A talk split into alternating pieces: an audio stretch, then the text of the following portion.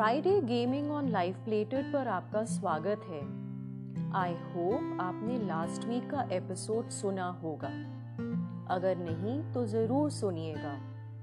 उस एपिसोड में psychological games को इंट्रोड्यूस किया था और एक गेम यस बट के बारे में बात भी की थी। तो आज एक और साइकोलॉजिकल गेम की बात करते हैं। इस गेम में हम हमारी रिलेशनशिप्स में एक विक्टिम का रोल प्ले करते हैं। जी हाँ, मैं समझ पा रही हूँ कि आप इस बात से सहमत नहीं हो पाएंगे। विक्टिम और मैं, यही डाउट आ रहा होगा आपके मन में। जब भी हम विक्टिम के रोल में होते हैं तो ये बिलीव करते हैं कि हम जितनी चाहे कोशिश कर लें, दूसरे हमें कभी भी हमारी कंट्रीब्यूशन के लिए क्रेडिट नहीं देंगे।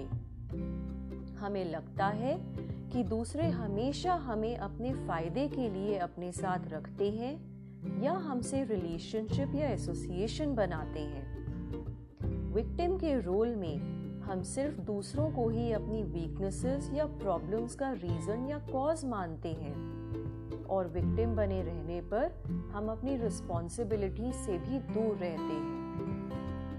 क्योंकि साइकोलॉजिकल गेम्स में हम अनकॉन्शियसली इन्वॉल्व रहते हैं, हमें ये कॉन्शियस लेवल पर समझ ही नहीं आता कि दरअसल हम ही हैं जो विक्टिम बनकर रहना चाहते हैं। विक्टिम बने रहने में हमें सिचुएशंस की कंट्रोल में नहीं रहना पड़ता, फिर चाहे कोई गलती कभी भी हो जाए हमें उसकी अकाउंटेबिलिटी भी नहीं देनी पड़ती। ट्रांजैक्शनल एनालिसिस में एक गेम जिसमें हम विक्टिम का रोल प्ले करते हुए नजर आते हैं कहलाती है see what you made me do. See what you made me do. ऐसा बहुत बार होता है कि हम लास्ट मिनट तक अपना काम या कोई भी प्रोजेक्ट पोस्टपोन करते रहते हैं। जब शुरू करते भी हैं ना तो बिल्कुल जल्दबाजी में शुरू करते हैं। अनकॉन्शियस लेवल पर बहुत घबराए हुए भी होते हैं कि कैसे प्रोजेक्ट खत्म होगा। फिर जैसे ही हमारे आसपास कोई इंसान हमें डिस्टर्ब करता है और हमारे काम में रुकावट आ जाती है तो हम विक्टिम का रोल छोड़कर एक परसिक्यूटर का रोल ले लेते हैं और उस इंसान पर बरस पड़ते हैं।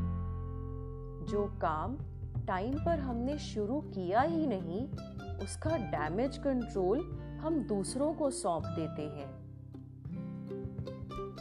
See What you made me do इस गेम में हम फील तो किसी विक्टिम की तरह करते हैं पर बिहेव किसी परसिक्यूटर की तरह। जब भी इस गेम में होते हैं ना तो इसका एंड रिजल्ट या पे ऑफ हमेशा ही नेगेटिव और कड़वा रहता है। और जब हम इस गेम को लंबे समय तक खेलते ही रहते हैं तो हमारे दूसरों को ब्लेम करने की वजह से लोग हमारे साथ क्लोज जेन्युइन एसोसिएशन रखना ही नहीं चाहते और धीरे धीरे हमसे दूर होते चले जाते हैं। और ऐसा होते ही हमारे विक्टिम होने की सोच और भी ज्यादा डोमिनेटिंग हो जाती है। तो हम एक पिंग पोंग बॉल की तरह कभी विक्टिम और कभी परसिक्यूटर ही बने रह जाते हैं। तो ये गेम जो हम विक्टिम बनकर शुरू करते हैं आखिर में विक्टिम ही बनकर रह जाते हैं। पुअर मी का टैग हमारी पर्सनालिटी का हिस्सा ही बन जाता है। See what you made me do game खेलते रहने के कई डिसएडवांटेजेस हैं हमारी लाइफ में। हम कभी भी अपने फुलेस्ट पोटेंशियल के मुताबिक जी ही नहीं पाते। एक लूजर, पुअर मी या बेचारेपन की फीलिंग ही हमें सताती रहती है। ऑथेंटिक रिलेशनशिप्स बनाने में भी प्रॉब्लम्स आती हैं। हमेशा रिलेशनशिप में कोई ना कोई डर, लैक ऑफ ट्रस्ट या आर्टिफिशियलिटी रहती है। हम अपनी प्रॉब्लम्स से भी जूझना नहीं चाहते। इनफैक्ट सबकॉन्शियसली उनसे एस्केप करते हैं। इन सब गेम्स को खेलना रोकना पॉसिबल है, बस चाहिए तो थोड़ा सा समय सेल्फ अवेयरनेस या सेल्फ एनालिसिस करने के लिए। अंदर झांक कर समझिए कि कहीं आप अपनी प्रॉब्लम्स के लिए दूसरों को बिना कारण ब्लेम तो नहीं कर रहे। अपने वीक एरियाज के बारे में अवेयर बनिए। Problem solving, organisational abilities improve कीजिए। अपने गोल्स और शेड्यूल्स को डिसिप्लिन के साथ फॉलो कीजिए। लोगों के साथ नर्चरिंग हेल्दी रिलेशनशिप्स रखिए, एक मैच्योर अडल्ट तरीके के साथ हियर एंड नाउ में रहकर अपनी प्रॉब्लम्स और चैलेंजेस के बारे में सोचिए। किसी भी आइडियल वर्ल्ड में तो हमें एक दूसरे के साथ सिर्फ ऑथेंटिक रियल बनकर रहना चाहिए था, लेकिन प्रेशर्स, डेडलाइंस और लैक ऑफ प्लानिंग के चलते हम ऐसे बिहेव करने लगते हैं जैसे हमेशा ही कोई ना कोई गेम खेल रहे हों।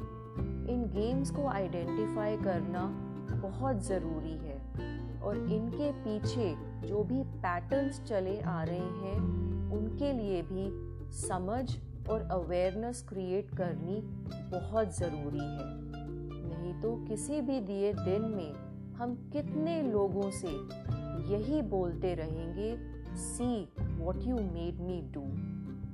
इस गेम के चलते हम खुद ही हेल्पलेस फील नहीं करते, लेकिन हमारी रिलेशनशिप्स भी बहुत ही मीनिंगलेस हो जाती हैं।